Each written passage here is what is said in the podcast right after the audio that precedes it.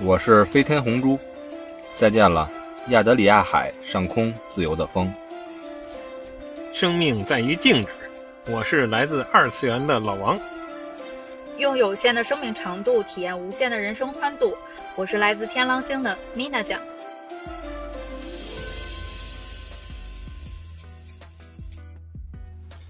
大家好，欢迎来到局的领域。终于又和粉丝小耳朵们在空中相见了。今天这期的主题可不一般了。呃，首先呢，现在已经是夜幕降临。今天白天呢，我们三人组呢完成了国王排名录音的制作，马上就可以陆续和大家在专辑里面相见了。夜幕降临了，也开始我们正经的今天的主题。大家可能今天觉得怎么一开始老王去哪儿了呢？老王一会儿会出现。首先，在正式主题开始之前呢，我先说一下，今天我们要录的是绝对领域最开始大家特别受欢迎的惊悚、灵异、恐怖题材。今天是一台一期的漫谈节目。老王跟我说漫谈，咱们聊恐怖，你接得住吗？我就说，我肯定尽力去接。当然呢，如果要接不住的话，可能会影响咱们节目效果。所以我今天就请了我另外一个恐怖领域的导师、老师，也是咱们非常喜欢，然后非常甜美的米娜酱到来。先说我自己啊，之前看过一些鬼恐怖的，就是直接说鬼片儿吧，对吧？日本系的，还是和邻家米娜酱一起看的，呃，这个这个《午夜凶铃》，还有《咒怨》。欧美系呢，就是和老王一起看的这些系列的剧作了。所以呢，现在夜幕也降临了，你们俩呢，该变狼人的变狼人，该变吸血鬼的变吸血鬼，我就把话筒交给你们了吧，先和大家打招呼吧。哎，红猪，啊，今儿不就咱俩人吗？ 是吗？老王你在哪儿？我怎么觉得只有我和……好啊，刚完才了，帅不过三秒。是啊，刚才红猪这个气氛铺垫的很到位啊，但是我觉得，既然聊这个话题，咱们必须得轻松点，要不越聊越凉啊。这个嗯，我已经有点冷了，我的小马甲在哪里？别凉，别凉。嗯，这个恐怖题材，我跟红猪之前也是讨论过很多次，但是呢，总是觉得准备不够充分啊。再一个就是怕晚上不能抱团取暖，没法上厕所。原来咱们聊的都是续作，都是拎出来聊一个系列，对吧？对但是对整个恐怖题材的这个整体观和不同的领域、不同的风格和不不同的国家的派别，咱们没有一个没有一个提纲挈领的一个整体的一个漫谈，所以今天咱们请到了咱们重磅的嘉宾。对，那么咱们就从嘉宾的观影感受来捋捋咱的恐怖片的啊。哦，轻松一点吧，就是。先对先其实先我自先自我介绍，你是狼人还是吸血鬼？ 我吸血鬼吧，嗯我一直还有个吸血鬼的梦，因为觉得这个能活那么久还挺爽的， 主要是比较白，不是一白遮百丑嘛。米娜酱先跟大家打个招呼吧，可能大家之前了解米娜酱还是从国王排名里边米娜酱那个形象，对吧？嗯。然后今天另外一个主题了，米娜酱就先从介绍自己以及自己和鬼片的这些情缘开始。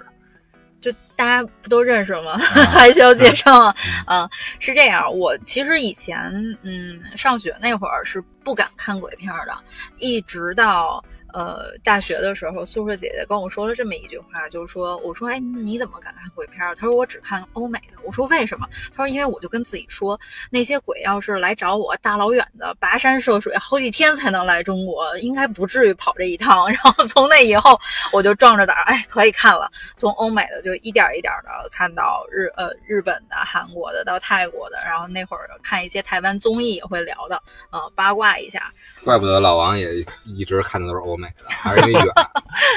我我我的启蒙是从咱邻国开你始，要说异形什么都看恐怖片的话，我还看外星的呢，对吧？更远。对，我记得原来最早的时候，其实欧美它最初拍的都是这种虫子类的，然后就特别恶心，都是爆浆。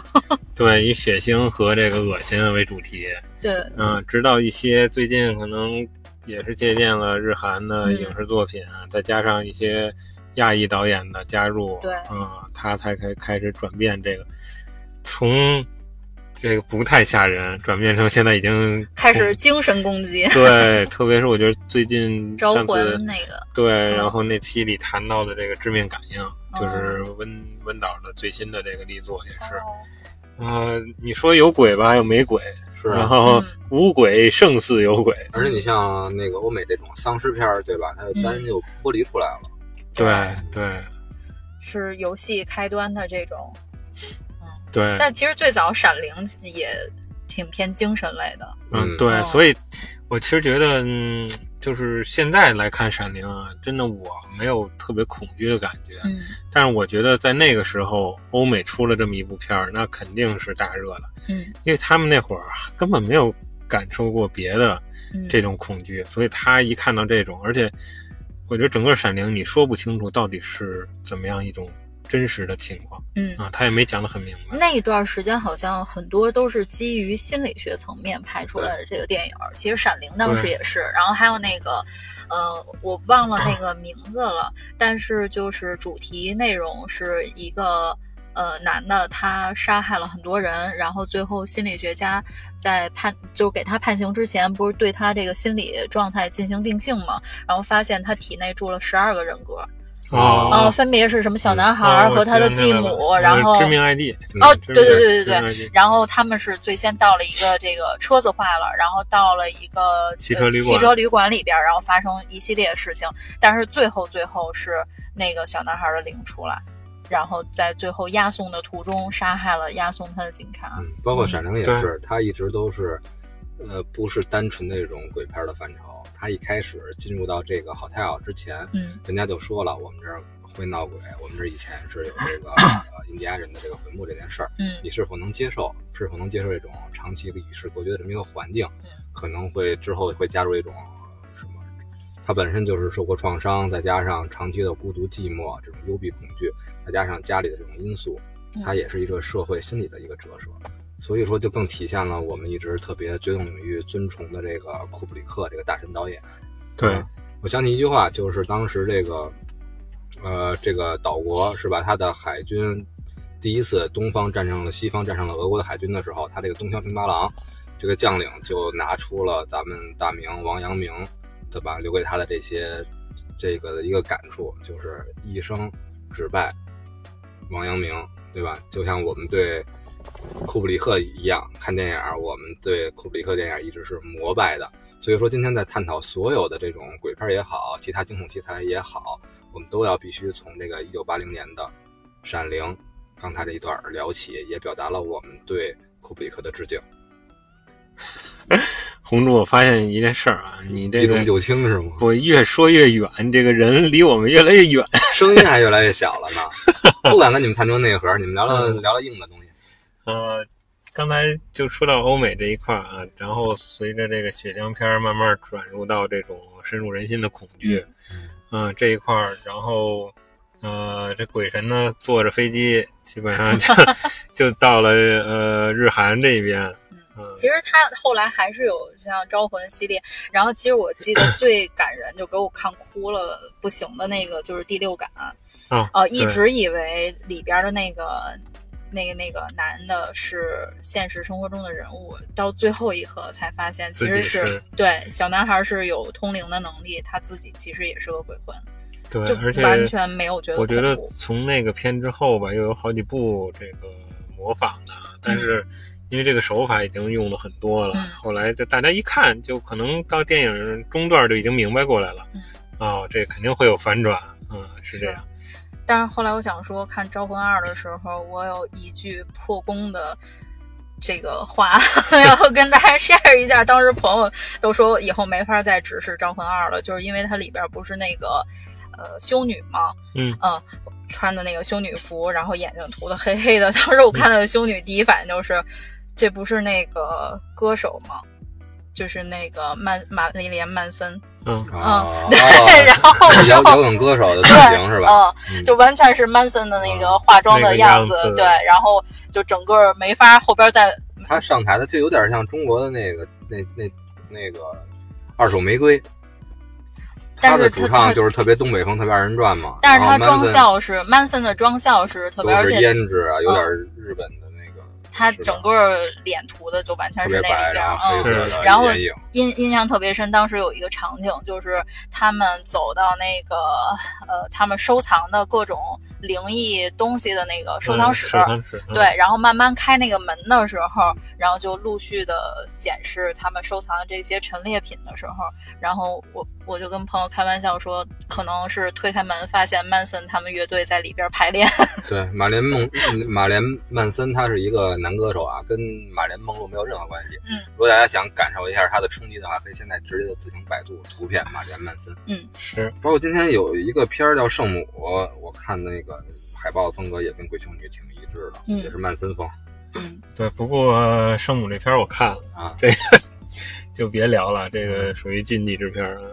对，嗯，有一些他们是跟宗教有关系的，嗯嗯，包括到一些后华里面来都有很有聊的欲望啊，这种禁禁忌 之禁忌之花，在《绝对领域》的沃土有一次上拍，那就顺着刚才聊的说，回到这个日 本，对我，韩国从坐着飞机离米内江越来越近啊。哎，日本我还一直是都是觉得挺毛骨悚然的。对，就是日本片儿的，尤其最开始的那种感觉，近几年可能就是随着他之前的一些有名导演的这个年事已高啊，也是不再亲自操刀了。你像近两年的，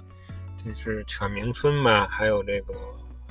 这个近期这个叫什么来着？树海的这个，嗯，这两部片子都没有达到应有的高度啊、在慢慢的吧，这个也是我感觉也是江郎才江郎才尽了啊、就是吓人，就是从最开始啊咒怨啊午夜凶铃的这种感这觉个高度还是很难再次复刻了。对，当然最初呢，日本我觉得怎么吓人呢，就是一种源自于它的这种无差别攻击吧。嗯嗯而且日本片我觉得和欧美很大一部分的不同也在于它的结局，因为欧美经常会迎来一个大欢喜啊，嗯，大看团电圆，影对，或者哪怕是丧尸占领地球，你也觉得挺 happy 的，啊、但是到日本这边就不是了，就是这个恶灵啊，这个诅咒永远不会消散，还在那儿默默的等待着下一个，下一个就有可能是你，红珠。对对对，就有这种感觉。而且日本的很多它都是发生在你生活的地方，对他距拍的离特你别生活的特别的近。嗯，高校啊、超市啊、家家里啊，这个什么旅床店里 啊， 对这种，人为刀俎，我为刀；嗯人为怨灵，我为红烛。 嗯，一谈到《午夜凶铃》，我就想到之前跟我的同学啊，中学同学看《午夜凶铃》的时候，这个跟红珠也讲过，就是，呃，我们俩看，然后我偷偷掏出手机给他们家座机，那会儿还家里都有座机，给他家座机拨了一个电话，嗯，他电话我现在基同本上学还去记接得，的，对吧？对他去接的，因为他们家嘛，然后嗯他去接，他一接起来我就把那手机给摁掉，然后他当时那小脸儿煞白煞白的，就跟我说了一句挂了。 然后后来我一看他这样，我赶紧把手机掏出来，然后他还看了我那个通话记录，他才相信然。后你都应该就就演绎一下，挂了，然后自己就倒下了，然后多损你啊你该慌了，我你知该道吗。慌了，对我确实吓死人不偿命。那天咱们俩看那个电话，是韩国的，是吧？那个，嗯，那个也挺恐怖的，还好你没故技重施，对小，心我挂给你看。嗯嗯，后来还有一个鬼来电，嗯，鬼来电是日本的，对，嗯这个他那个铃声不是特别有特色吗？然后我们那会儿还就互相害对方，就把对方那个铃声嗯调整对，趁你不注意，把你手机那铃声调成这个，然后猛一打电话，觉得确实挺诡异的。太损了。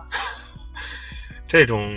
就是怎么说？之前跟红珠也聊过，红珠就问我为什么喜欢看恐怖片儿。嗯我看恐怖片儿呢，跟咪娜酱不一样，我大多是集中在中学，就是咱们学业最繁忙的时候，我一般都是晚上十点多钟写完作业之后看一小会儿，然后再睡觉。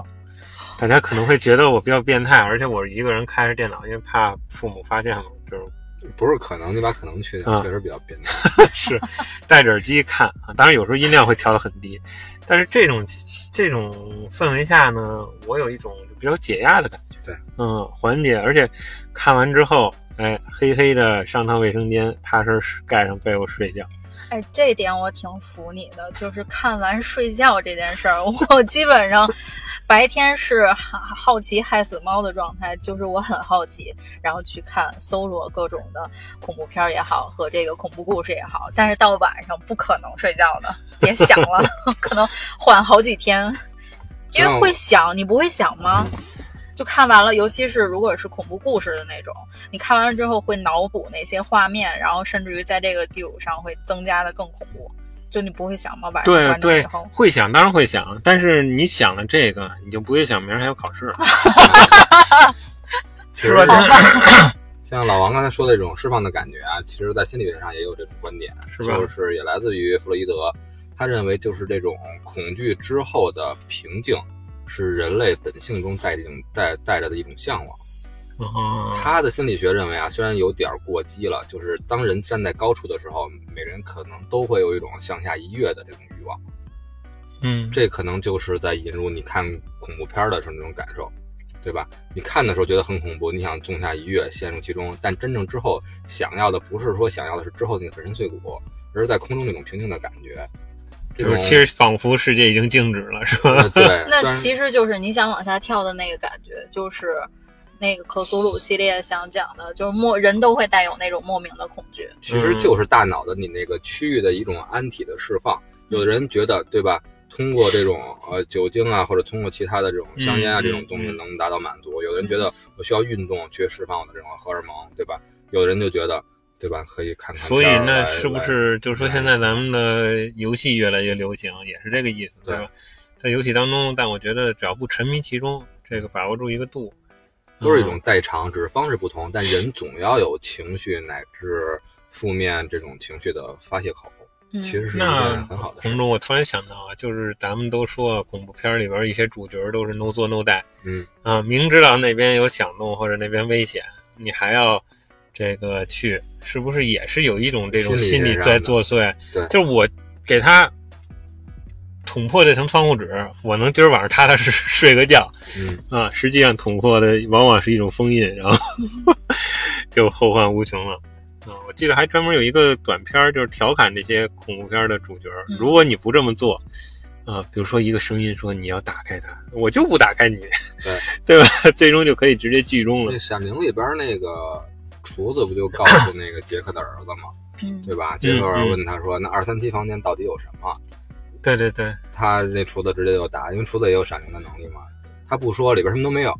或者直接告诉他有什么，这样的话都不会挑起人的好奇心。嗯他说里边可能有问题啊，不过你别信。嗯，这么一说的话，对那就你不要反而去挑嗯挑起了别人的这个探究内核的欲望了。嗯，我觉得这些可能是在前期铺垫的，对人物的性格各方面没有铺垫的很清楚，就直接以第一人称视角去参与到里边儿，会有这给人这种感觉。但是你像沙婆写的很多，我记得那个无人生还的那个、整个的那个剧，它里边儿就是很合理，因为所有人都背负着过去杀害别人的这个经历，所以他们再到一起的呃再到一起之后，互相的怀疑、猜忌，然后做出来后面的那些事儿，其实都很合情合理。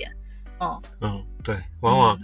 啊，就像一些就密室这种也是啊，嗯都是一些曾经有过不好经历的，就是《电锯惊魂》这种就最是把明显悬疑的因素，然后重点的体现了。对嗯，但是这种片儿就是人物过往的塑造，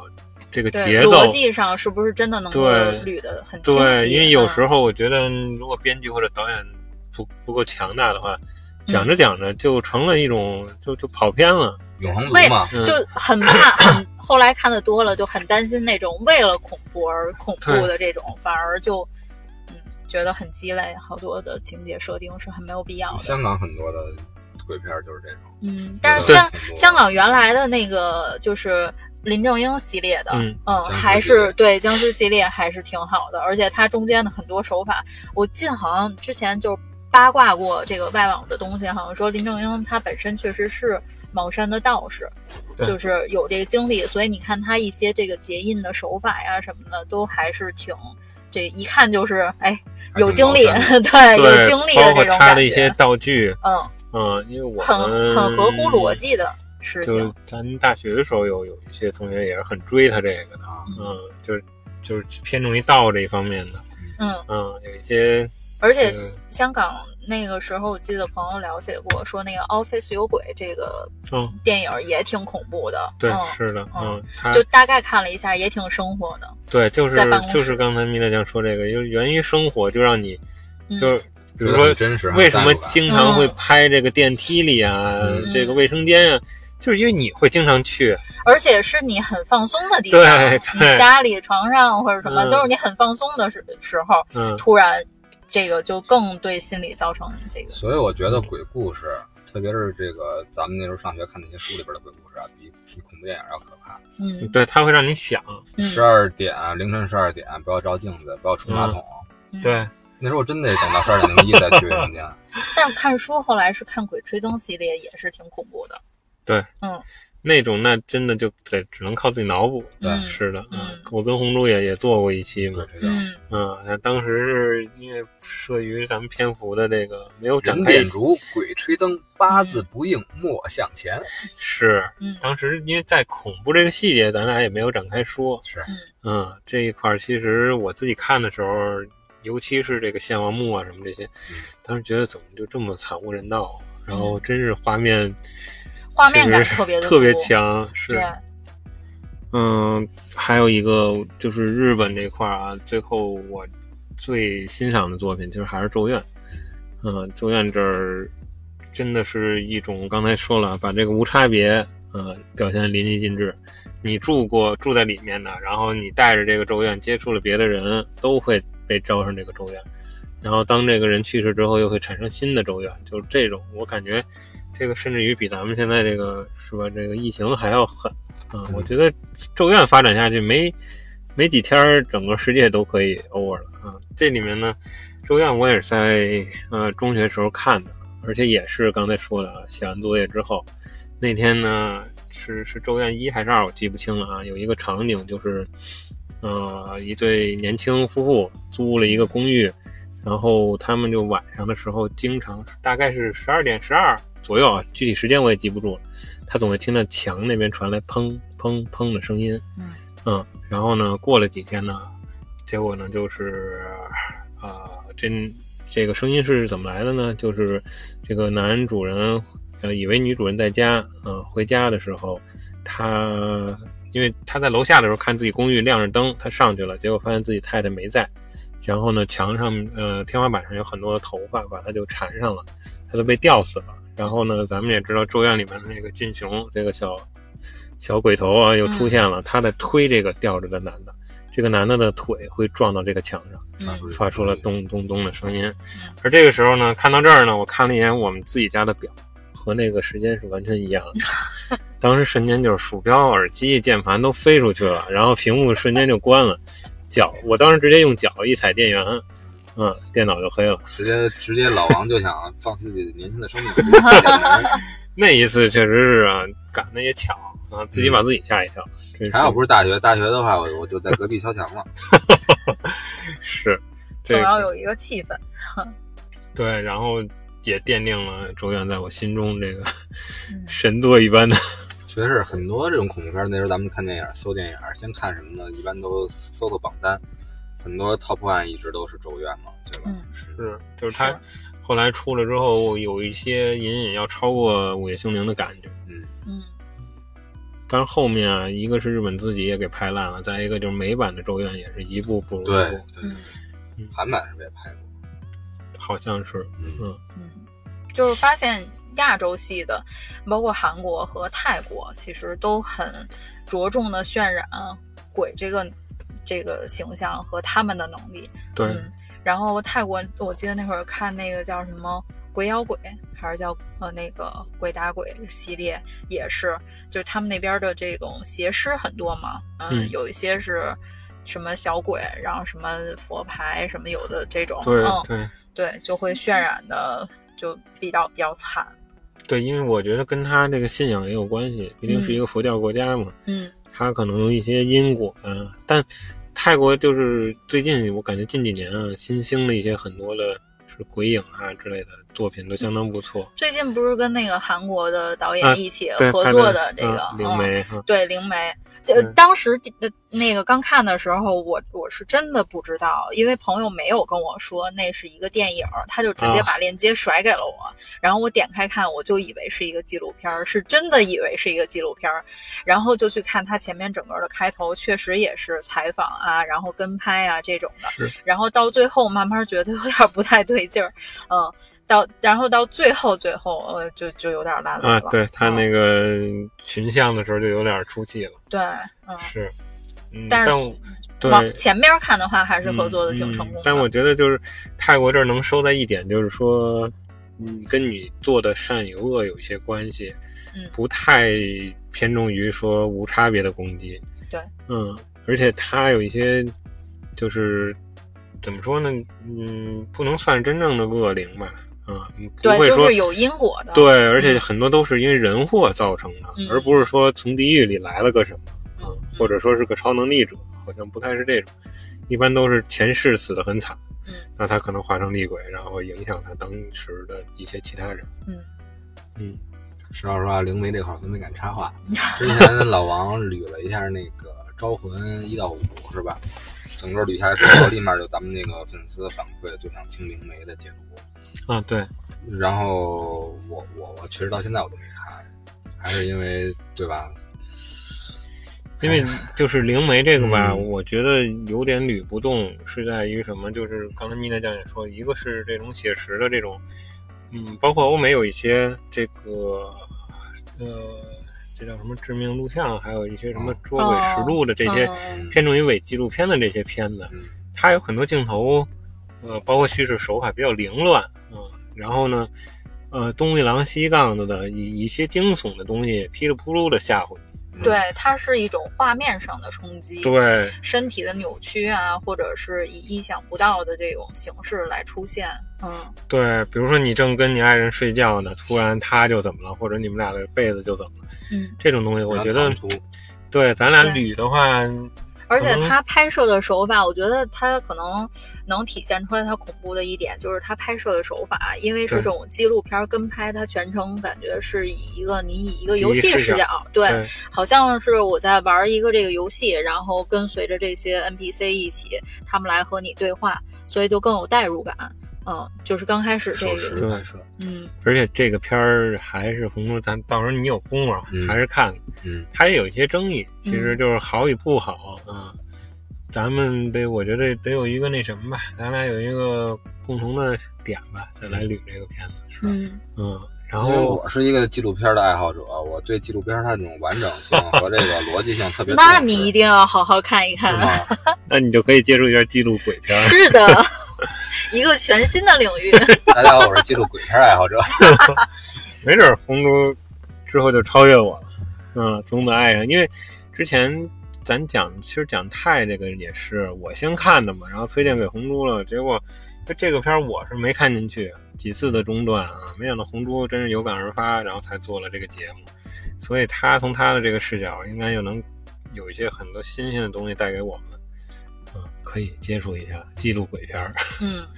其实是刚才像老王聊到看鬼片，他是追求这种刺激和释放的感觉。从那心理学上也，从包括社会学上讲也一样。看鬼片不同的反应，体现了一个人的性格或者是社会上的社会中当中的一种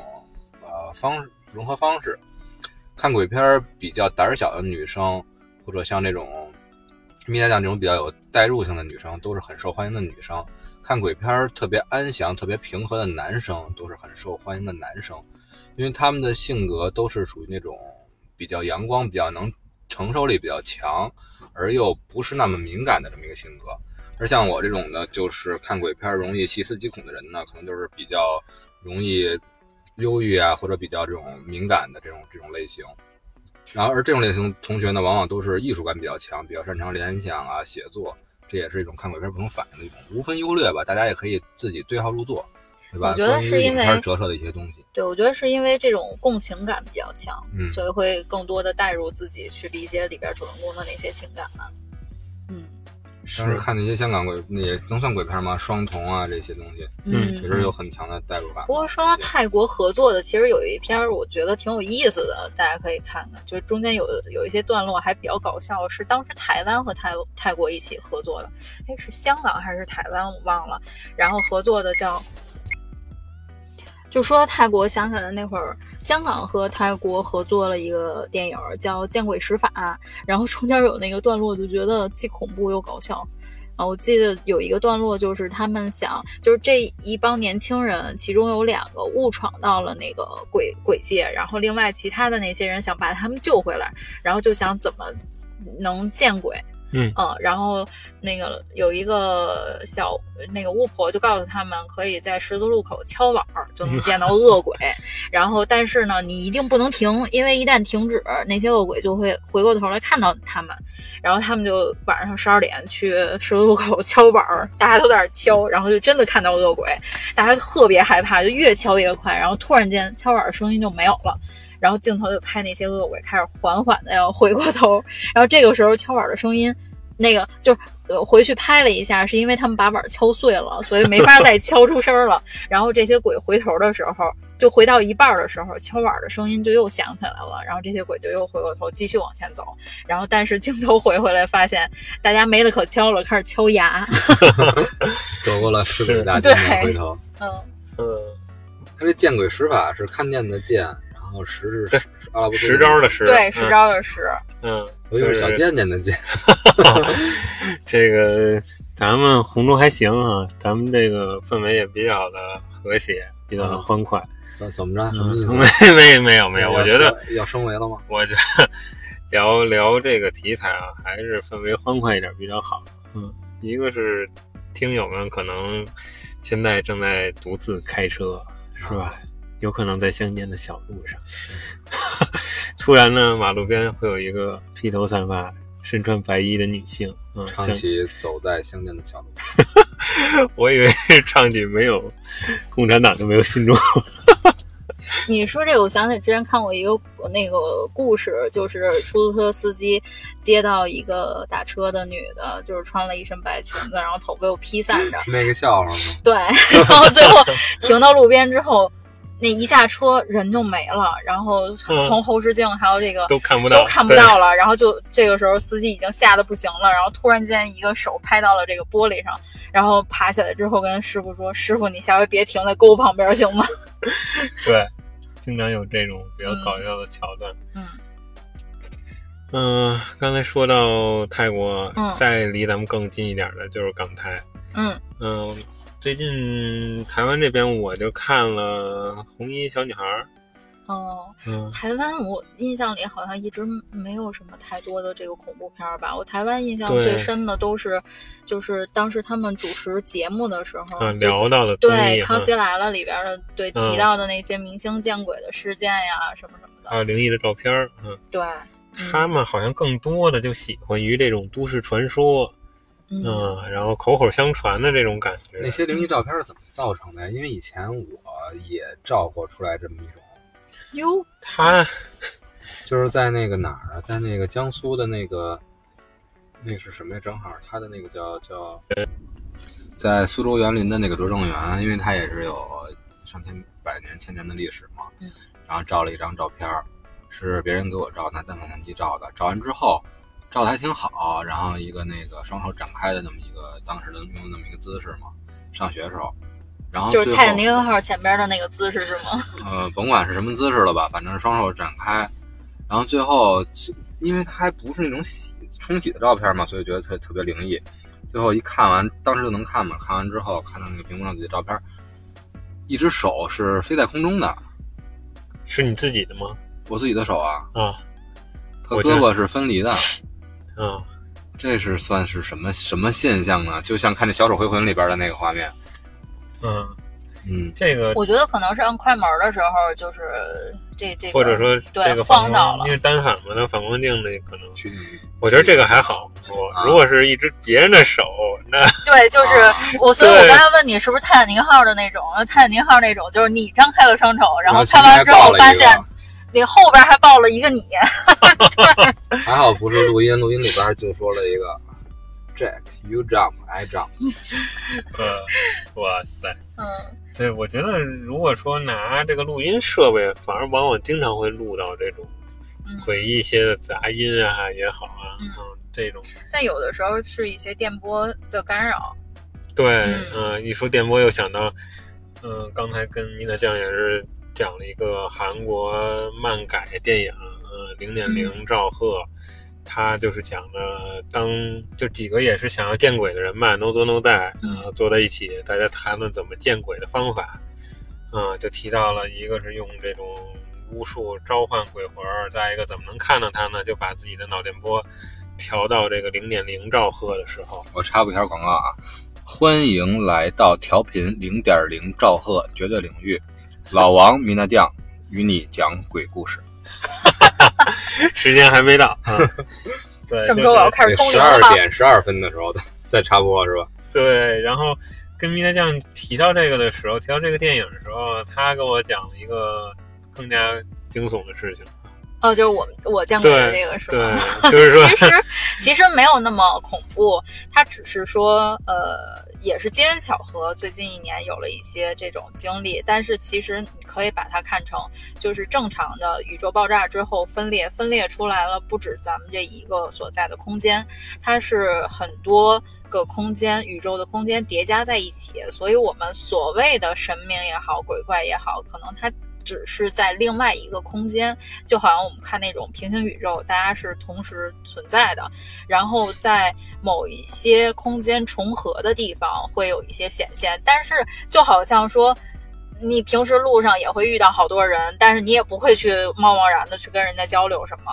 就是大家各自生活自己的而已，所以也没有什么可怕。而且我们所谓的这些鬼怪，它其实也是另外一个灵体，然后它，嗯，也没有什么超强的的恶意之类的，嗯，也没有什么更多的攻击性和能力，是吧？对，就是你也你也不会莫名其妙的去攻击其他人嘛，嗯，是一样的道理。欢迎来到零点零兆赫，前方高能。没有，并没有什么可怕的。我现在大脑已经不转了，你知道吗？只能插播这些口播了。我反正我的想法，红猪就是嗯不要再做更多的联想，也不要细思极恐的这种，嗯 真的那样，今儿晚上真的可以不用上厕所。 嗯、是其因实为没事儿，你就是归到佛教上的这个《心经》里面讲的，叫什么“心无挂碍，无无挂碍故，无有恐怖”。那倒推回去的话，你有恐怖是因为就是呃有，你你挂觉得碍恐怖是因为你心有挂碍。啊嗯你心里有这些挂碍，才会觉得有些事儿，就是你害怕失去，呃，无论是害怕失去什么，呃，你是有这个作为前提，然后才会去产生后面的这些，就是说患得患失是吧？嗯，或者就是像说你站在这个。呃，这个高层旁边，你虽然有想往下跳的这个冲动，但是你会觉得很恐怖，是因为你不愿意失去自己的生命。嗯，所以一也样的不道会理。真正的跳下去。嗯对，嗯，因为跟米娜酱聊完之后，我觉得我都有点不敢看恐怖片了，因 为跟大家说，一个是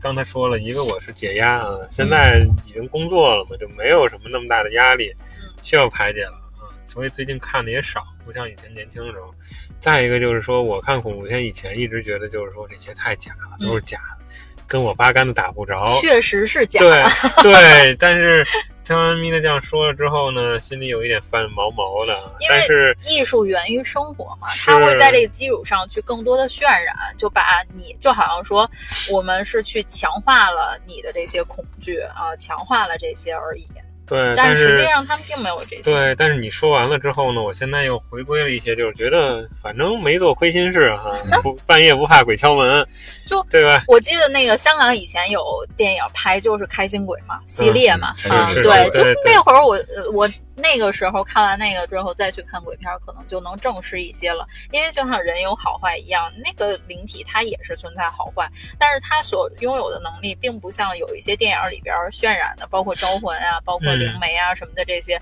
它真的没有那么强，它顶多就是哎干扰干扰你睡不好觉，然后有点儿这个精神衰弱，仅此而已。所以说，有的时候这些鬼才导演，真正的鬼才导演，是吧？拍鬼片这个题材的导对演，还他是更想渲染的是人性。他们还是挺坏的，我要 说，对吧？首先他们不信，是吧？然后再然后再拍这个题材的片儿嗯，然后他们在这不信的前提下，他们还去在拍摄的时候就营造这个氛围，特别是向主演啊进行 PUA，不让是，他们去对对信，然后让他们去呈现在拍摄的时候真正的那些惊悚的效果。其实库布里克当时对这个《闪灵》的女主角就是这种手法，让她逼得已经快要发疯了。是的，嗯，包括有有时候我嗯感觉就是演员的真实流露，因为可能之前没太告诉过你哪儿有一些东西，然后突然的一下，然后尤其是女主就会啊，对，嗯雷德利·斯科特拍《异形一》里边嗯第一次异形暴胸而出的时候，那个女二号就是完全不要求，对拍对的对，特别真实，一条就成了。嗯，是，对，异形也是比较早的这种。因为异形，我之前和老王咱们对领域嘛，对吧？开播之后呢，就做了专题，包括异形，包括呃普罗米招修斯魂，对吧？嗯啊，还有包括鬼吹灯，咱们都有相应的专题，是吧？大家喜欢的朋友们就直接跳过去听那个专题，在收听完今天的节目之后，对吧？在这里边咱们就不先展，先这几部就不展开了。对这块儿红猪还是能接受的。啊嗯我觉得嗯，就跟刚才米娜酱说的似的，就科幻领域的啊这对个更加超脱于生活之外的红猪还 OK。嗯，像嗯米娜酱说，还有很多就源于生活的，就是嗯比如说高中啊，哦，高韩国高校系列，嗯，嗯对是什么就十三级台阶呀、然后什么啊第对四层啊这一类的，嗯，对那种，我觉得那种也确实是很代入感超强，嗯因为主角首先穿的就特别随意，就跟咱们逛街时候穿的衣服似的，嗯然后拿一个 DV 就开拍，就开始给你讲鬼故事，嗯让着你自己上台阶的时候你都想数，校园恐怖的我是从来不看的，嗯因为上中学的时候，就就直接把那鬼故事书就从窗子那外边扔出去过。是嗯，像这种系列的确实挺多的。啊，对，《死神来了》系列当时觉得也挺恐怖的，嗯尤其是刚开始，对一一第一第二部呃的对时，候，后来就有点儿强行凹这个， 对，嗯就是雪江和这个女女女性角色的这个嗯暴露什么对的，对有点对这不些。太嗯行了。对，第一二部感觉还想要说明白这件事，嗯，嗯，还有这那个死神的名单这种感觉，呃，见鬼，对吧？嗯那个对系列，对嗯他这个考女主角的这个后来这个经历，嗯，后来康斯坦丁好像也拍成了剧，啊，是的嗯，对，拍成剧，但是之嗯前的电影很经典，对嗯当时也感觉超帅，太帅跟这个颓废的气息，嗯嗯，嗯当时选角啊，是对吧，然当后时把死神玩了，这个 对对这个取了 挺过瘾非常经典的这个这么一个，讲的也挺明白的，嗯，这也算不上童年阴影吧，就是当时就觉得看着挺爽，嗯哦，你一说童年阴影，让我想起来的是《猛鬼街》，啊真不敢睡觉。啊，是的，就你只要一睡觉，就嗯直接给你拽到梦里面，就开始虐，对我印嗯象特别深，当时看到的是两个小孩儿在不同的那个他们的家里边儿，但是他们那个 house 离得都很近，是，然后呃其。其中一个小孩儿就看到那个窗户里边的小孩儿听着音乐，慢慢慢慢的就嗯要睡着睡了着了，他就特别这个着急，就一直在那拍玻璃，想把他叫醒，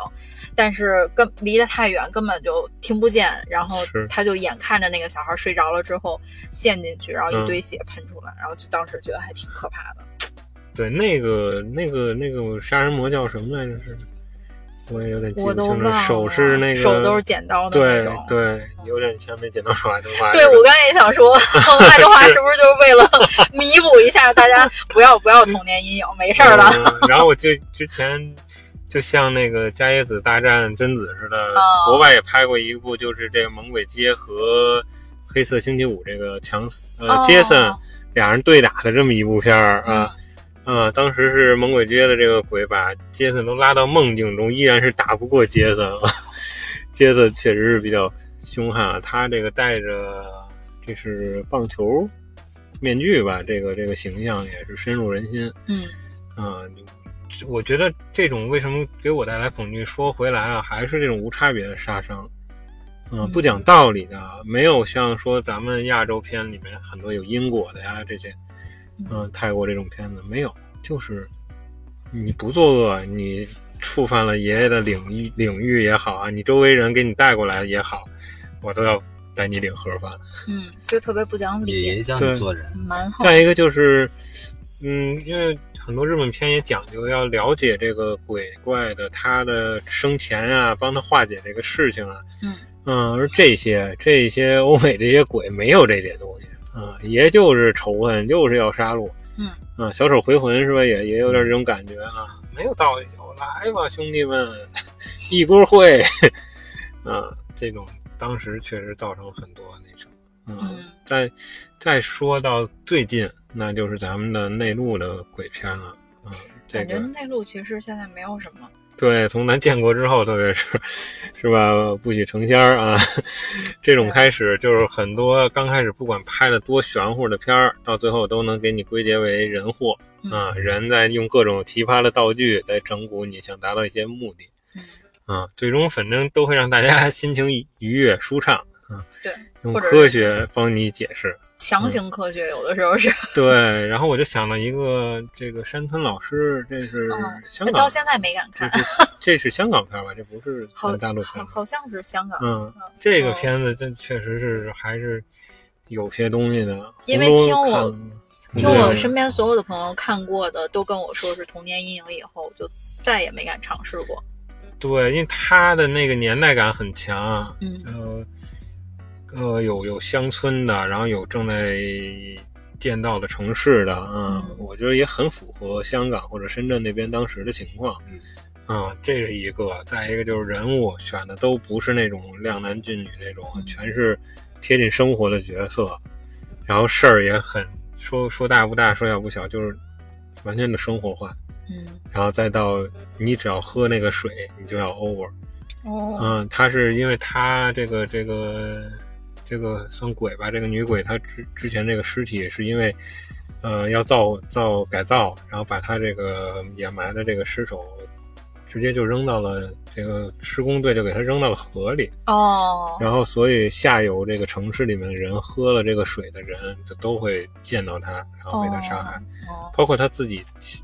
是有个亲侄的。嗯啊，那之前是她最疼爱的这个小孩儿，后来都嗯变成老头儿了。嗯依然是被他杀领了盒饭。哦，嗯，所以就又说回来，这种不讲究道义的屠戮，这不嗯就是普罗米修斯里边那个大白吗？到了地球之对后喝了黑 水，然后跳进瀑布里，从此有了人类。是他他也是这种传播吧，总是有一个媒介在这儿。嗯那个碟片当时也是家喻户晓，小时候也在家里是看过，是但明确家里就说这些片子不能看嘛，就这些鬼片。对，我保护是青少年的美好心灵。嗯我是因为家里人他他像像我姑父什么，他们特别爱看这种东西，啊、那会儿都是录像带呢，然后就就就跟那儿播，在客厅里播呢，小孩儿有时候就我也是就就跟坐那儿看呗，懵懵懂懂的，嗯啊、那我就那时候也那我是叔没叔啥他们还不错，疫情我是跟他们看的这 些，但是像这个就是明确不让我看，说你去边上打游玩游戏机去吧。啊，普罗米修斯这种，如果从不是让我玩游戏机，让我干别的任何的事儿，我可能都会偷瞄跑回去这个看是去对，嗯然后去打游戏。要说普罗米修斯这种从神话故事里边来的，其实那个恐怖游轮它的根儿也是算是跟这有关系，就是它其实是一个循环嘛。当对，呃，当时就是说到他那个开车呃那个出租出租车司机嗯载他的那个人其实是死神，然后他下车的时候不是跟他那个司机说了一下，我保证我会回来吗？I promise。然后但是实际上他上了那个游轮之后就没有，就上了那艘朋友的小船之后就没有回来，而是又往下走了，所以他就被自己的这个。算是不讲信用嘛，啊、嗯一直循环在这个恐怖游轮上面，一圈一圈的自己杀害自己。啊，我都没有看到出没有看出这个层面来我，也是后来看到一个网评上面去聊这个电影的话题，然后发现觉得就是很像那个圣经里边的某一个故事。嗯，然后那个还有就是这种类似于这种死忌循环的忌，日快乐啊，对对嗯对，但是那挺搞笑的，嗯我觉得。 是嗯这个。嗯嗯，反正这个很符合这个爆米花电影的爽片儿的这对确个实是属性了，就，嗯，嗯，这个红猪都很温和的这对，种还有一个《明日边缘》，其实你可以看，它啊不算、完全不算恐怖片 儿，科幻片儿吧，呃对科幻片儿嗯，很好对很好玩儿，但是也是对这都种是这循种环的明。日边缘这都比较经典的科幻。嗯，对，是。呃，恐怖有科幻很多的时候，它这个相这个对相其实结合的都是说白了还是人对于未知的这种恐惧，嗯和好奇，对科幻也是未知嘛，但是我看对科幻我就对嗯特别感兴趣。但说白了就是这种鬼片儿，我是比较烦。那你看科苏鲁系列啊，都可以啊，那怪兽都没事儿，你知道 吗？就是深海对深海的那种，嗯，对，大大大章鱼这个都没关系。那怎么飞翔的其荷兰人实就是嘛说还是不能太贴近于生活，是吧？红哥嗯对，嗯，远离生活的都可以，对，其实你就把它当成一种超自然的现象就好了，丧嗯尸片儿也没事儿，就是鬼片儿。因为你都觉得那些假，嗯只有鬼片对让对你对觉对得是真的， 对，有就可像能我会出现。 最近在刷的这个日剧，这个《严陵庄》，嗯嗯、它可能不是很火，但是它因为是我我发小推荐给我的，呃，因为他喜欢里面那个女演员，啊嗯但他也是很怕恐怖片的，但是为了这个女演员硬着头皮看。严玲呢，就是其实日本那个综艺里经常讲到这个东西啊，嗯就是说你说什么就会实现什么，哦，但最后你都会报应回去的啊。它不是好的灵，它虽然会帮你实现这个愿望，但最终都会害死你的。对，而且他讲的就是七个大美丽哎住在了一个公寓里，这个公寓里面呢，因为多少年前也是有过这个杀人事件，所以呢有言灵的存在啊，他会帮你呢实现一些你的愿望，但是呢。这七个人首先不一条心儿，互相坑，嗯所以就会有的人说了，比如说不能说谎三次哦，然后呢，其他人就有可能会说谎，然后就导致了严玲的这个报复啊，就是这种片儿，这个就非常贴近于现实了。嗯，言多必失，少说对多做对，，而且一个是我这通过严玲又想到了，还有一种日本经常提到的就是那个地缚灵吧，嗯就是就是拴在这个他的应该是执念于自己的这块地，嗯，对嗯，然后谁一踏入他的这个领域，那基本上就要 over。如果你没有一个强大的帮帮助的话，摆脱不了这个地缚灵。嗯。那我就想到想到那个死神那个动画片儿嘛，其实嗯里边也有很多这种地缚灵，但实际上地缚灵包括所有的这些，其实它也是就像我之前说的，跟人一样也有好坏，就是也不嗯能说一概的嗯去定义它，因为它叫地缚灵或者因为它叫合同，它就一嗯，定是是， 就其实并你不说是人家不接这个锅的，对。那你说在咱们国内是不是好的地缚灵其实就是山神之类的一 土地对啊，啊 就这种感觉地了吧，呃其实不是，不不一样。哦其实是吧它是完全两个，嗯对两个体系的嗯。然后，呃，所谓的这些地缚灵，其实都是对这个地方某一个地方有很深的执念的。嗯嗯，它不是算作神仙这一类哈。不，其实也没有神仙的这个概念，就是你可以把神仙理解成为另一个空间的公务员儿。嗯嗯，是明白是，嗯，就是没有多神圣。或者是什么一样的七情六欲什么的也都会经历，就这跟些人以后一样可以。讲，嗯可以给大家好好讲讲《封神演义》，我看的第一部长长篇章回体小说，嗯，嗯，对就是三界嘛，是吧？对对对，大家其职实业也传教啊这是些有自己的目的在工作，或者说有一些这个，对，都是为了想法完成他们的 business。而且有的时候他们也会有自己的私欲，去把自己弄得很神明化，然后 PUA 很多信众啊，觉得我是呃无所不能的神，怎么怎么样，其实并没有啊。这这你你去说这些的时候，也是因为你私你的私欲，也是因为你想成为。被这些人崇敬和跪拜的，但是那句话有什么？就是教人跪拜的人不值得被被跪拜吗？嗯，这是因为是你自己就带有这个私欲，明白？嗯，嗯，嗯，其实确实要这么一想，大家都是平等的，包括嗯咱们和可能说的一些鬼怪啊之类的，嗯，嗯、不要其实过度的去去干扰对方，就嗯不用过度的去解读，嗯也不用因为我感觉不到就去觉得害怕啊，会不会嗯就是总有刁民想害朕的这种感觉？其实并没有，人家也是生活的很自在的这个状态。嗯，对，然后从自身这而言，就是别做亏心事儿，嗯，嗯是吧也？不这用个太踏踏迷实信实的，嗯，按照初心做好了你自己该做的，也不用去特意的去找寻这些东西，是吧？或者请神来之类的，是吧？这个完全就是需要破除一下封建迷信， 没有这些所谓的什么大仙儿什么的这些事儿的存在。嗯，也不用去这种听信。嗯，那咱今儿聊的也算比较的畅快。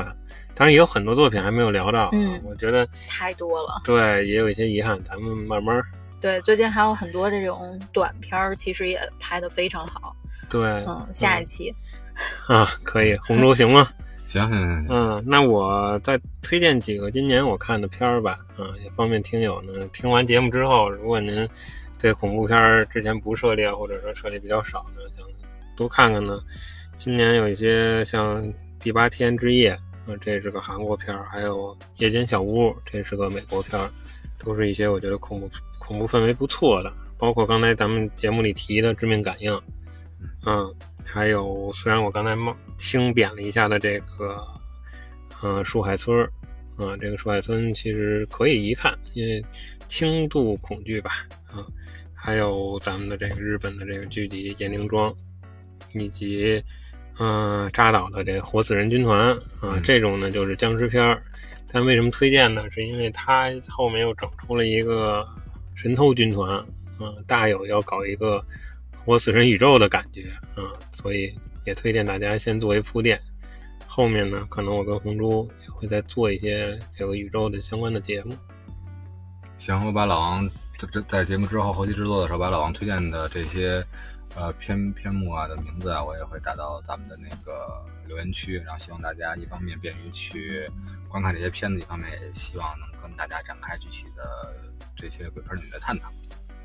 那好，那蜜娜酱这边，嗯，就我刚才聊到了很多空间呀，然后这些灵的事件，然后包括一些破除封建迷信的观点。如果大家感兴趣的话，可以来 B 站、小红书的双生水平，然后来去呃关注我们。好的，老王，你发现了吗？今天可能咱们是第一期聊了上一个小时的节目，没聊足球的，要不然我最后聊两句足球。 就是说什么呢？你像老王是 C 罗的人迷，我是巴萨的队迷。那天特别感动啊，在我们绝对领域的群组里，然后大家都说我们是绝对领域的节目迷。对，嗯，其实也有很多老王的人迷，但更多的是米娜酱的人迷。对吧？所以说大家想结识米大酱啊，认识米大酱啊，呃，一个是像米大酱所说的，去 B 站，他是一个 UP 主，还有在小红书里面去搜索他的主节目啊、双生水平，对吧？这也是跟咱们绝对领域的一个联动。然后呢，可以去见识到米娜酱他在视频端节目里面的风采。另外呢，还有一个方式就是说，